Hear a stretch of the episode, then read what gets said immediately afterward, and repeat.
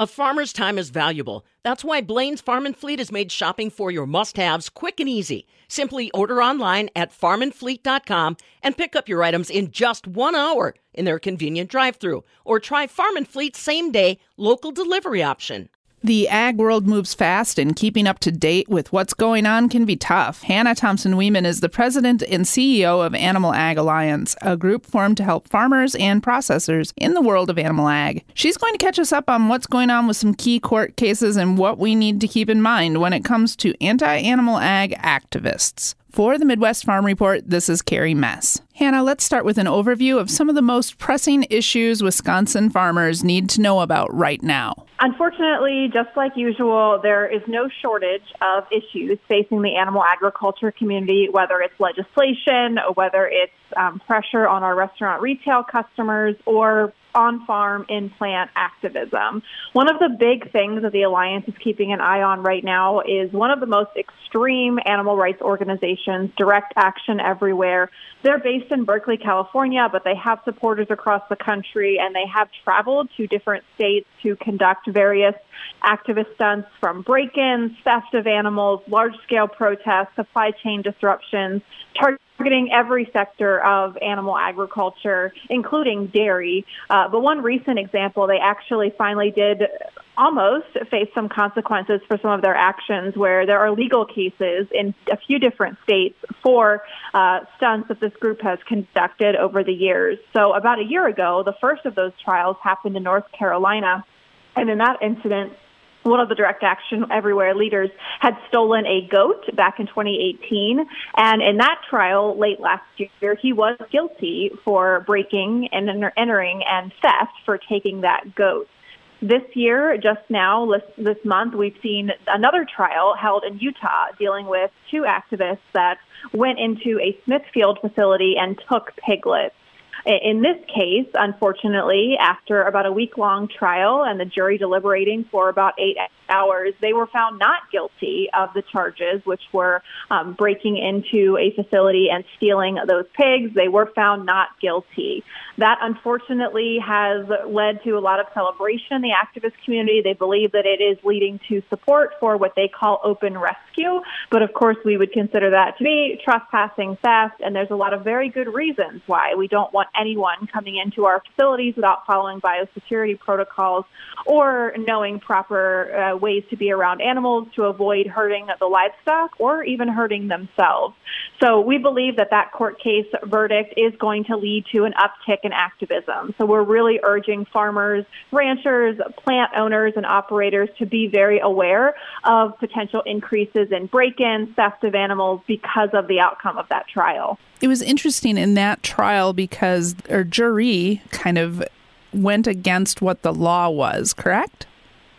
That was one of the very interesting pieces of the, the court case. And of course, no one was in the jury room. So some of this is secondhand. Some of this are things that were shared on social media by the activists. So you have to take that with a grain of salt. But according to one of the activists that was in, involved in the trial, tweeted that in conversations with jurors, they shared that uh, it really wasn't about the law. It was about what they felt the activists were trying to do the right thing and trying to help these pigs versus trying to take something of value. And that was a main point of the trial was a lot of discussion about the value of the pigs that were taken. But of course, for again, all of us who have that awareness of animal agriculture, we know that going into a barn and taking an animal, it's not just about that animal that you've taken. It's about potentially what harm you've caused, what you've exposed the rest of the animals in that farm potentially to. Not to mention the broader ramifications of trying to malign the reputation of the animal agriculture community and disrupt the supply chain. So it really came down to a lot of discussion of the value of these pig, piglets. Were they taking something of value when I think most of us would say that's not really the bigger picture here, but it seems like that's what it came down to. And there were a couple holdouts on the jury, again, according to one of the activists who tweeted saying there were a couple holdouts on the jury who just did not feel that it was right to convict the activists and ended up convincing the whole jury to, to go that same way. Wow, that is interesting, but not in a good way. So, activists are getting bolder and trying new tactics. Farmers need to be aware, but what should they be watching for? You should constantly have farm security top of mind at all times, really, but especially at these moments when we're saying there's potential concern, um, especially when your sector of animal protein might be getting more attention. We should always be vigilant about farm security. And first, the most important thing you can do is be beyond reproach. So before you even think about the security aspect, just make sure that your commitment to animal care, being a good neighbor, being a responsible steward of the environment is really ingrained ingrained in the culture of your farm. So that comes down to training you provide your employees, communication you do with your neighbors, just making sure that you are doing the right thing every single time, no matter who is watching. Now, we've seen in the past that you can be doing everything right and still be targeted. So you do need to keep security top of mind. One of the most important things is just awareness that some of these incidents have happened, that someone has gone onto a dairy farm and stolen a calf before, that people have gone onto farms and uh, conducted quite a bit of filming and then released the filming months later. So it's not always people getting hired. You might have hear a lot about those quote unquote undercover videos, but a lot of recent activism it doesn't even involve someone getting hired. It's just trespassing onto the property. It's even trying to build relationships with employees to get access using things like drones, parking on public property. So being aware of some of these things and keeping your eye out for anything suspicious. Somebody parking and seems to be watching your operations, those drones flying over, suspicious visitors that you're not sure about being mindful of that and always trusting your gut to ask more questions to verify.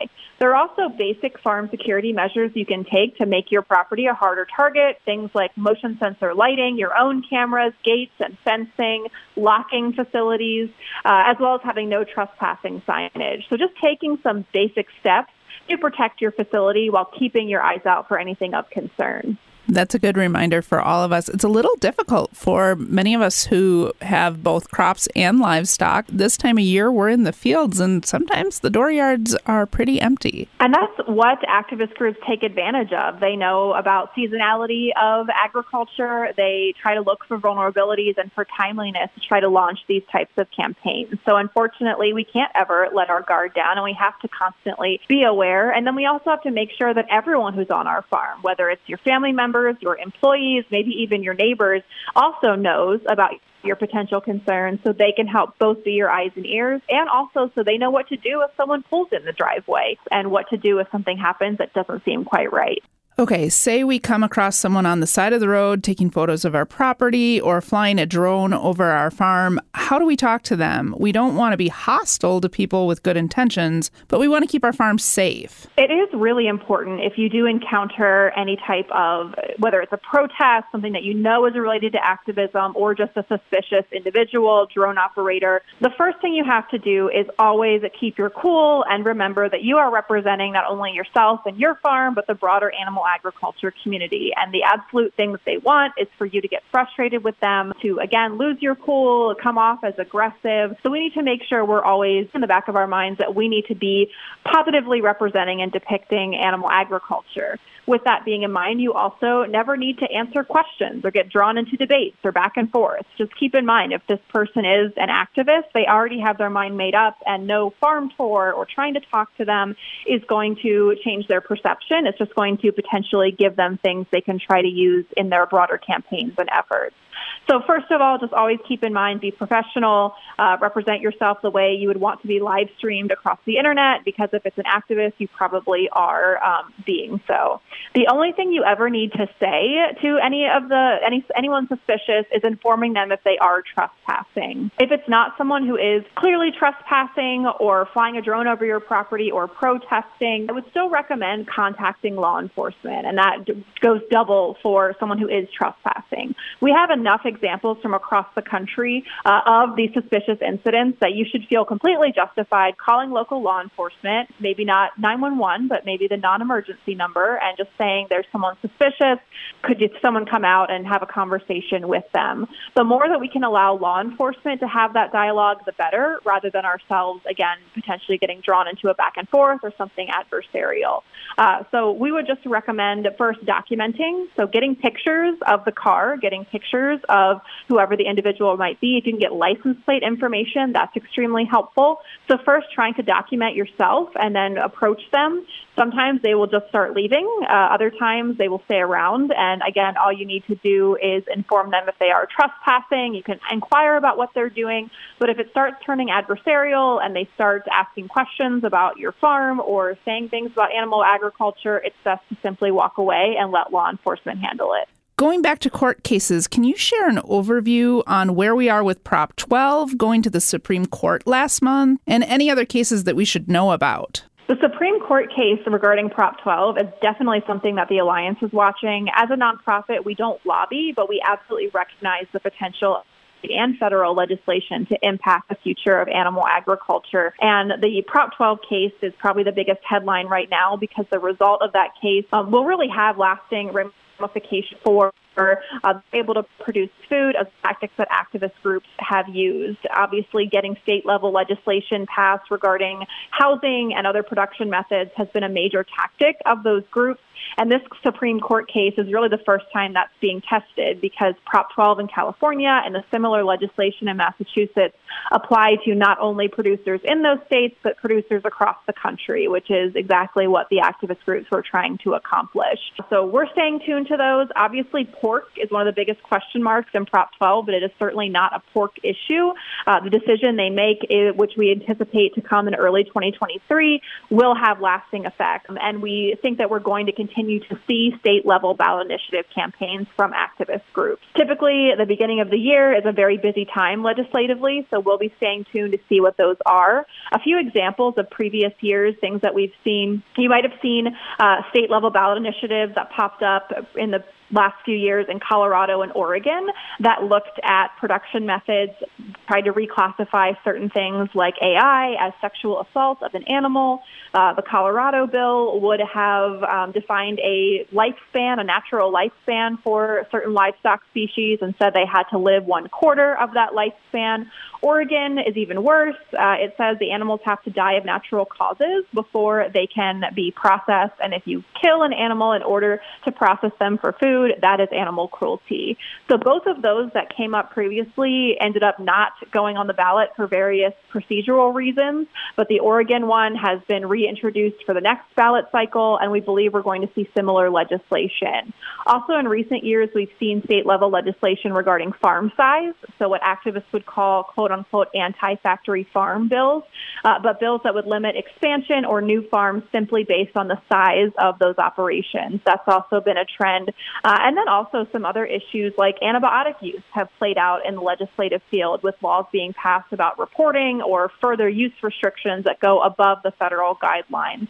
Uh, so certainly we think early 2023 is going to be a busy time legislatively, and we're going to see especially state level initiatives being introduced by some of these activist organizations. Another tactic activists are using is going straight to the restaurants and retail brands and making demands. How are they framing that? We talked about legislation being a tactic of these groups.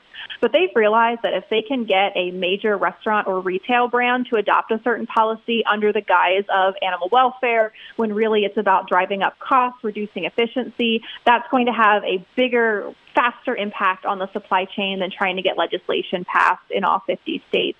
So this is something we all need to be aware of, the immense pressure that our customers are under, their video campaigns, online petitions, social media, all of those efforts really target those restaurant, retail, food service brands almost just as much, if not more, than the individual farms.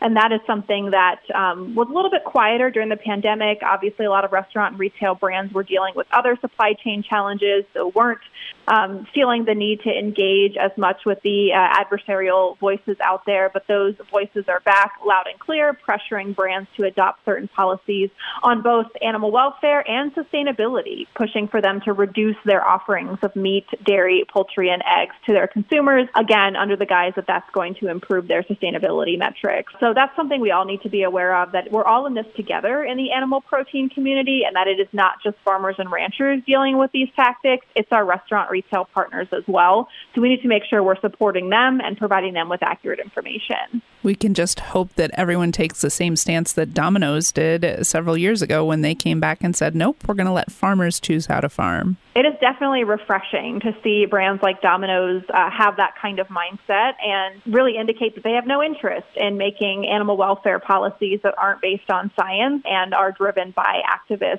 organizations. We should also celebrate brands when they do things we like. Sometimes in agriculture, we tend to get caught up in the negative and bo- calling for boycotts or responding to brands that we don't think are doing things that we agree with. But we also need to remember that when a brand does something that we think is positive for agriculture, we should celebrate that. We should support them uh, and make sure that they know that we appreciate the efforts that they're taking to be supportive throughout their supply chain. Yes, celebrating the companies that work with farmers is always a great idea. Thanks, Hannah, for joining us. If you want to learn more about the Animal Ag Alliance, check out their website, animalagalliance.org. For the Midwest Farm Report, this is Carrie Mess.